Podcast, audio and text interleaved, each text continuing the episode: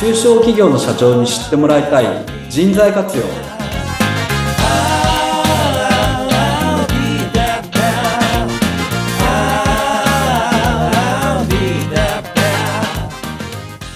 皆さんこんにちは。ビフォーチュン代表の渋谷と申します。よろしくお願いします。はい皆さんこんにちは。ナビゲーターの言葉幸男です。さあ渋谷さん今日から番組がスタートいたしましたけれども、はい、ご心境の方はいかがでしょうか？そうですね。いきなり。はい。伝えたいことはいっぱいあるので、特にあの中小企業様で人材活用どうしようかなっていう社長様に少しでも情報がお届けできればなっていうふうに思ってます。はい、ありがとうございます。はい。じゃあ進めていきましょうか。はい。はい、でも初回という、あ、よろしくお願いします。初回ということですので、渋谷さん、の、簡ですね、渋谷さん自己紹介と、それからその、リフォーチュン株式会社がどういったことを行っているのかということをお話しいただいてよろしいでしょうか。はい、わかりました。えっ、ー、と、まずはじめに会社の方の紹介からできればなと思います。はい。えっと、今、リフォーチュン株式会社は東京のの文京区に構えてるんですけれども、えっと、ブランディング事業と、あと人事組織、採用コンサルティングの2つを支援しております。で、お客様としては、年商規模で10億円から30億円くらいの中小企業様が中心なんですけれども、やっぱりあの、これから事業承継を控えてますであったりですとか、あるいは事業承継直後、で、ここって結構ブランディングとか、あの、人組織周りとか、ちょっと目に見えない資産といいますか、経営資源をどうしてこうかって悩むケースが多いんですね。そこの支援をさせていただいている会社と思っていただければいいのかなと思っております。で、私自身は今、その、今言った一回りの方を中心にやってるんですけれども、もともとあの、もともとは理系で大学院卒で農学部出身なんで、微生物研究してたりとか全然違うとしてたんです。はい、そうなんです。えー、はい。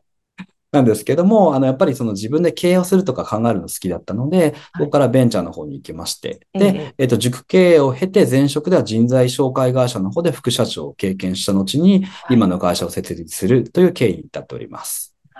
と今のあの会社、イフォーチュン株式会社、設立して何年目ぐらいになるんですか？はい、今5期目なんですけども、えー、ちょうどあのコロナのちょっと前くらい、90にあと2019年の春くらいに立ち上げてですね。えー、おお、はい、本当にもうちょ前というか、ちょっと。そうです。はい。まさかこんなことになるとはって思ったタイミングで設立してます。えー、なるほど。会社をまあ立ち上げられたということで、渋谷さん自身も社長というお立場、代表というお立場ですけれども、はい、どうしてこの今のリフォーチを立ち上げようというふうに思ったきっかけっていうのがあったら教えていただければと思います。はい。あのー、やっぱり私はもともと人材長かったので、うん、もっともっとその人の活躍ってできるんじゃないかなって漠然と考えた部分もあったんですよ。ええうん、でその時に人材紹介ってもちろん転職支援っていうことも大事だなと思うんですけど、それ以外にも人の活躍っていろんな方法とかあるんじゃないかなと思っていて、ええ、それをちょっと挑戦したいなって思ったのが結構設立のきっかけかなと思います。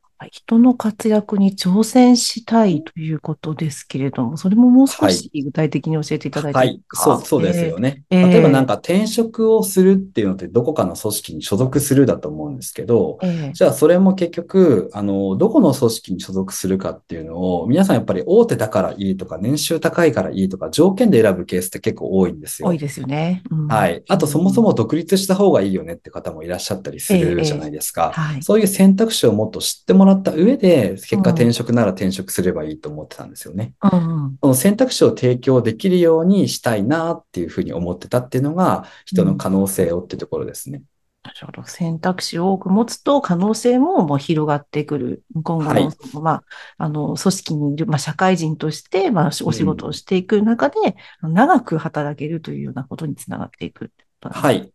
そうですね。はい。渋谷さん自身もまあ転職をされた経験がもう終わりということですけれども、はい。まあ理系からね、はい。またね、うん、違う人材という、まあ、キャリアチェンジといいますか、はい、また違うところに行っているんですけど、それはまたなんでなんですどうどうしてはい。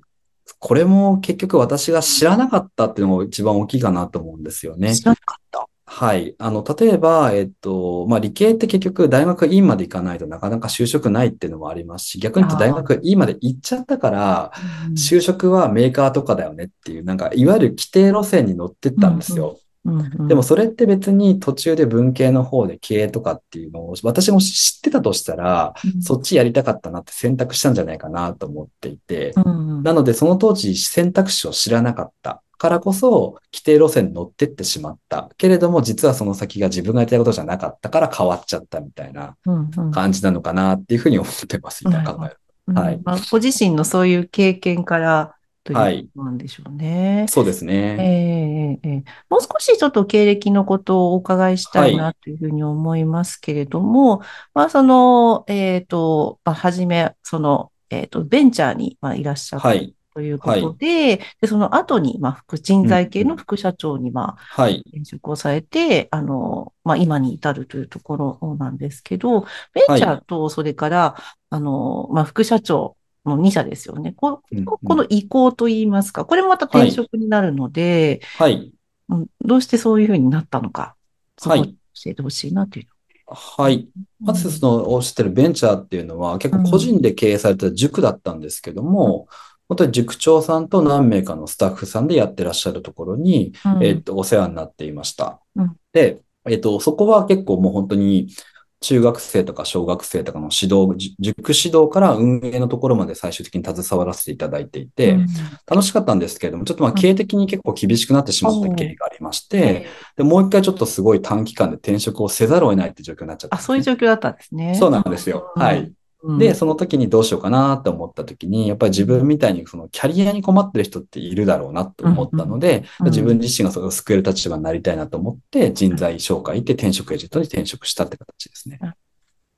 ご自身自身もまあキャリアについてまあ悩まれていたというところで、はい。まあ、今のね、そのお仕事につながってくると思いますが、人材活用ということが、はい。まあ、この番組のね、そのテーマになっていはい。くと思いますけれども、どうでしょうね、あの、渋谷さん自身ですね、あの、はい。どんなこ、あの、まあ、この番組、まあ、スタートしたばっかりですけれども、まあはい。どんな方に、まあ、聞いていただきたいかなっていうのってありますか？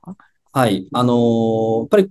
一個人様としてキャリアどうしようかなっていう方にもぜひ参考になればなと思うんですけれども、今までその個人支援から今、法人様の社長様を支援になってるんですけどうん、組織って一個人の集合体じゃないですか。ねで、それを社長様は率いてらっしゃって、で、日本経済頑張って、やっぱ中小企業は中心だと思うんですけどもええ、その中で人って多分社長様が一番頭悩ませてるんじゃないかなっていうテーマだと思ってるんですね。ええ。採用もそうですし、はい。今いる社員さんにどう幸せになってもらおうかとか、うん。とはいえビジネスだから生産性上げなきゃいけないけど、どう動いてもらおうかとかですね。そこのなんか社長様のヒントに少しでもなればなと思ってるので、なんか一回りでやっぱりちょっと頭が痛いなって悩まれてる社長様を中心に聞いていただけたら 嬉しいかなって思っています。ね、人は人で悩みますもんね。そうですね。はい。一番悩むんじゃないかなって思うので。ね、普段ね、はいあの、社長さんのやっているお仕事っていうのは、どうしても事業周りがね、多くなってくると思うんですけどね、その方のうん人材の採用だったりとか、そこまではどうしても手が回らない方ってきっと多いと思うんですよね。うん。そういう方に、じゃあぜひ、ねそうですね渋谷さんの、はいか。らの、まあ、ご経験だったりとか、その会社でやってらっしゃることを提供していくっていうふうな番組そうですすね。はい。なんか少しでも参考になって、楽になっていただければなって気持ちがありますね。はい。例えばちょっと一例でですけども、お話しできる範囲で、こういうお困りごとを解決したっていうのが一個あっはい。て、えっと、そうですね。例えばですけども、本当になかなか定着率が低かった企業様。うんとかがえっと、新しい方を採用してもやっぱり採用の1年以内に辞めちゃうよねっていうお悩みをお持ちだった企業様が、えっと、まあ、1年半後には定着率が70%くらいかな、まで劇的に上がっていったっていうようなことがありますね。1年半で70%。はい。結構ここはもう劇的に成果を出していただもうクライアント様にもすごい頑張っていただいたんですけれども、やっぱりそこも採用の仕方とか、採用した後の考え方とかですね、その辺を一緒に作っていって、劇的に変わったっていう事例とかあります。なるほどね。はい。それはなんでそうなったのかということをですね、はい。次週から、そうですね。はい。はい。ね、そのね、あの、渋谷さんがやってらっしゃっていること、活動のことをですね、あの、テーマを設けながらですね、あの、一緒に番組進めてまいりたいと思いますので、どうぞ、あの、楽しみにしていただければな、というふうに思っております。はい。えっ、ー、と、またですね、詳しいことは、あの、渋谷さんのリフォ,、えー、リフォーチュン株式会社のホームページの方にでもですね、あの、番組のご案内とかも出ると思いますので、そちらもぜひ拝見していただければなというふうに思っております。また、はい、では皆さん、次週楽しみにしていてください。では、ここまでのお相手は、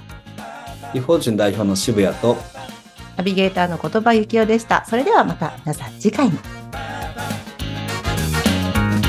Da da da da da